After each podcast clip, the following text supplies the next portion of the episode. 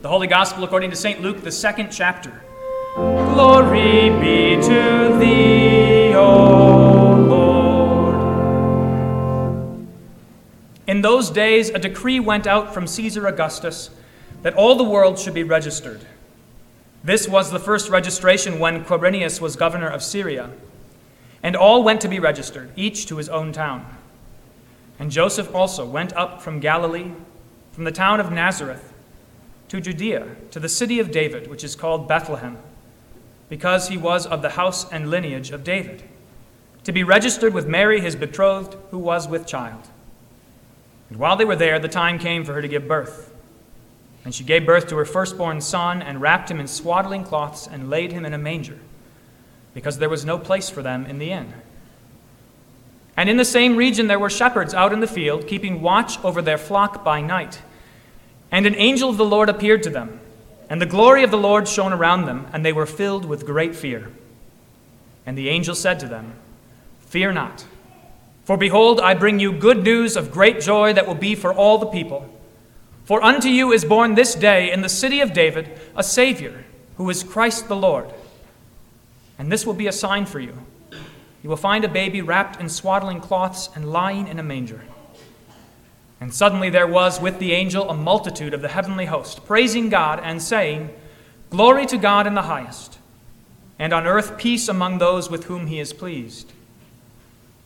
When the angels went away from them into heaven, the shepherds said to one another, Let us go over to Bethlehem and see this thing that has happened, which the Lord has made known to us. And they went with haste and found Mary and Joseph and the baby lying in a manger. And when they saw it, they made known the saying that had been told them concerning this child. And all who heard it wondered at what the shepherds told them. But Mary treasured up all these things, pondering them in her heart. And the shepherds returned, glorifying and praising God for all they had heard and seen as it had been told them. This is the gospel of the Lord. Praise be to thee, Take just a moment to reflect on your own thoughts. What kinds of things do you find on your mind this evening? Set aside the Christmas tree lights and the carols and being in these pews and think what is on your mind? What has been on your minds lately? What is it that occupies your thoughts? Maybe as it's approaching the holiday season here, maybe it's looking forward to having family nearby you. Or maybe it's not looking forward to having family nearby you. Maybe it is missing those family who you no longer see. Maybe it is longing for reunion with those you have lost. Maybe it's other really simple things like the logistics of the holidays. Maybe you're wondering whether you set the oven to the right temperature or did you turn off the oven? Did you turn off the oven? Maybe it's did you put the right presents under the tree? Will your loved ones enjoy the presents that you gave them? Will they know what you meant? Will they see the thought that was behind them? What kinds of thoughts are on your mind? What kinds of things are you thinking about tonight? Are you thinking about Jesus? About coming into his house to worship him? to praise God and to thank Him for His gifts. What's on your mind? Now, this isn't some sort of a guilt trip as though you should have only Jesus on your mind tonight. I think it's quite fair to say that none of us, none of us can save ourselves from preoccupation with other things, from distraction. And that is what makes you, sitting here tonight, that is what makes you just like all of those shepherds out in that field that Christmas evening. Picture those shepherds out in that field, minding their flocks by night, concerned about their cares, their job, making sure the sheep aren't wandering off, making sure that the troublesome sheep stay near, making sure there are no wolves. Keeping watch means staying up all night. Attending to this, your livelihood, making sure that nothing goes wrong. And of course, that wasn't all that would have been on their minds. They had lives as well. Maybe it's a bit of loneliness, being far from their loved ones. Or maybe they're glad they're alone, far from their loved ones. Maybe they're remorseful. As you sit in the wee hours of the night, have you ever been regretful of things that you've done and things that you've said? Maybe they're a little bit hard hearted. Maybe they're cold. Maybe they're hardened against the world. Maybe they're callous or brazen. They're sitting there cursing the world because they don't care what anybody else thinks. Maybe they're sad. Maybe they're optimistic, looking forward to the future, thinking about what lies ahead of them, plans and opportunities. Maybe they're hoping to get out of this business and to make it into something better. Whatever it is that was on their minds that night, I guarantee you that none of them expected what happened. That all of a sudden, out of the blue, when no one was looking, the angel of the Lord appeared and spoke to them. Now, you have heard this story countless times. We hear it every year more than once. You've heard this story countless times, and so it's easy to gloss over these details, but just think for a moment what that would have been like. When your mind is elsewhere, to all of a sudden, bursting out of the sky, see an angel. And angels are not, you should know this, angels are not like little chubby cherubs. They're not the kinds of beings that you see around Valentine's Day, cute and cuddly. Angels are terrifying, which is why, whenever angels appear in the Bible, nearly every time, the first thing they have to say is, Don't be afraid, because they are scary. They tear up the sky. They burst in from nowhere. Out of nowhere, there is this angel. And that's not all. The angel of the Lord appeared to them, and the glory of the Lord shone around them. Glory of the Lord, the same glory that at Mount Sinai, when God gave the law to his people, appeared with thunder and lightning and earthquake that made the people tremble. And they stood back and said, Moses, you talk to God. We can't talk to him. His glory is too much for us. The glory shone around them, and they were sore afraid. No wonder. Out of the blue, when no one was expecting it, when they were thinking about other things, maybe even a bit drowsy with life, just nodding off, there comes God's message for them. There, in the midst of whatever it is that they were thinking and doing and saying, God came to them with this great message, with this blinding clarity. Think about that. You're sitting on a hill in the middle of the night and it's dark outside and you can't really make anything out. You can sh- see the vague shapes of your sheep, sure, but everything's a muddle, everything's a haze. It's dark, like sitting in a dark room in the middle of the night. When you sit in a dark room, it doesn't matter whether the room is clean or dirty, does it? Whether it's cluttered or in good order, because you can't see it anyway. But then all of a sudden, when the light shines on, you get some clarity. You can see everything that's around you everything that's within you. I think this is the reason, really, why those shepherds were sore afraid. When God's glory comes and his light shines on us, what does it reveal?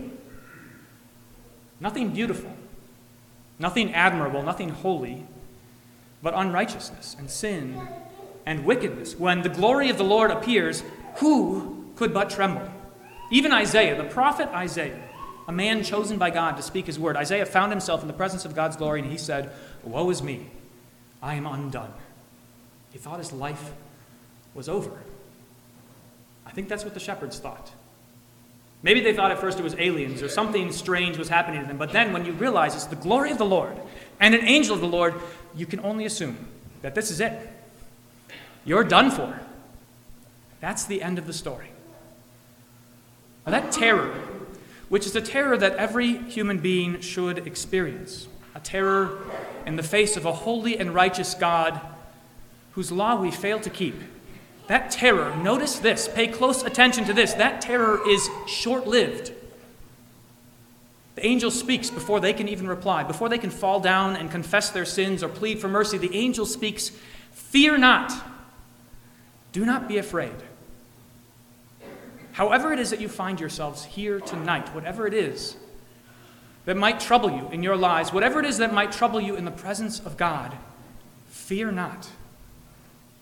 Fear not, for I bring you good news of great joy.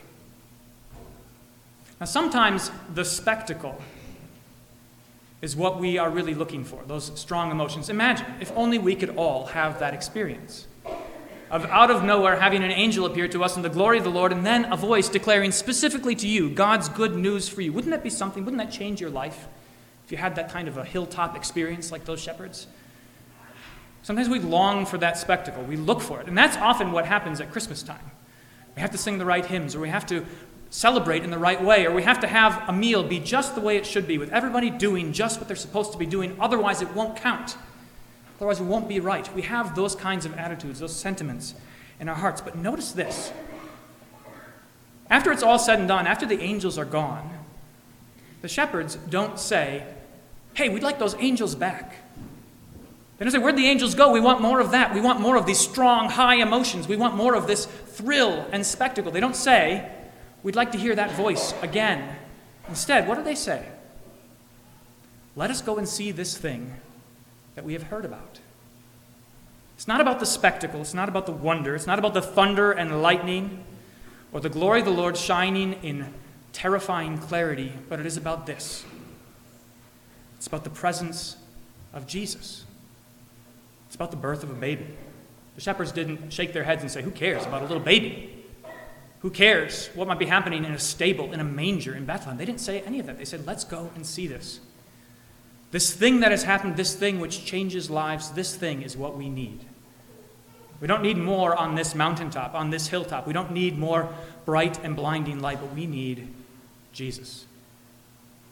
God's presence was announced to them in this way, not with the glory of the Lord. It's like the glory of the Lord accompanies God's voice. It cannot help it. This is what happens. When heaven opens up, of course, you get this sight of glory, but the message is this good news of great joy for all people. What an astounding thing that is. What kind of news is there in this world that is good for all people. There is no such thing. Whatever good news you might hear now and again is only good news for some or for a time. But this is good news of great joy for everyone. For the least and the lowliest, for all of the lost, for the most guilty and the most wicked, for the most righteous and holy, for everyone in between, for those who think they have nothing to do with God and He has nothing to do with them. It is good news for everyone. It's good news for you. Good news of great joy for all people. Whatever you have done, whatever is on your minds, whatever's been distracting you or preoccupying you, whatever it is that you're thinking about right now, this news is for you. So hear it well. Unto you was born a Savior. Now that is startling. That's the kind of thing that you say to a father or a mother who's just had a child. You've had a baby. Listen again. This baby was born to you, not just for you, but unto you was born a baby. Everywhere else in the Bible that this phrase is used, unto you is born, it's some, some father hearing that they just had a child. You've had a child. This is your baby. This was the shepherd's baby. This was the message that came to them. Unto you is born today a Savior who is Christ the Lord. Of course. They got up and left their flocks behind. Of course, they got up and went to the manger because it was their baby. Born to Mary, of course, but it was their baby. A Savior who is Christ the Lord. Now, you know this that when a baby is born, whether or not you want to pay attention, the baby demands that you must pay attention, right? When a baby is born, it captivates you, it captures you, it keeps you up all night long. A baby has a way of doing that. And I think that's part of the reason why Jesus comes as a baby, to show us, of course, how we ought to regard him. The same way that Mary regarded him as her own beloved child who would grow up and die for her. As her own beloved child who she should cherish and hold dearly. Her own beloved child who she should never lose sight of but to whom she should devote all her attention. That's who Jesus is for you, your Savior. A child is born to you.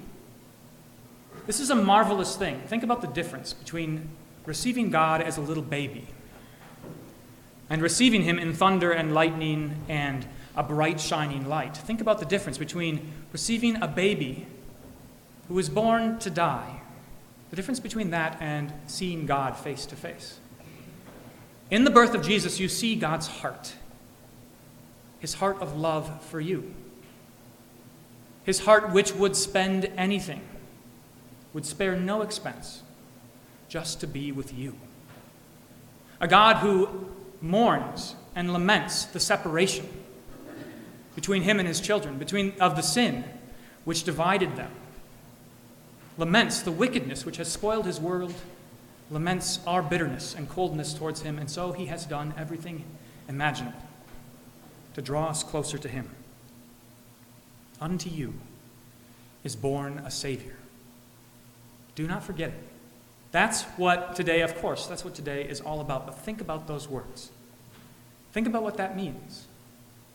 And do not neglect Jesus, but watch and see as he grows and as he lives and he follows his, God, his Father's law and he does his Father's will all the way to the cross, giving up his life for you. Watch and attend to this child who is yours, who will one day return in glory to raise you from the dead and to bring you to eternal joy with him in heaven. Unto you is born a Savior. Merry Christmas.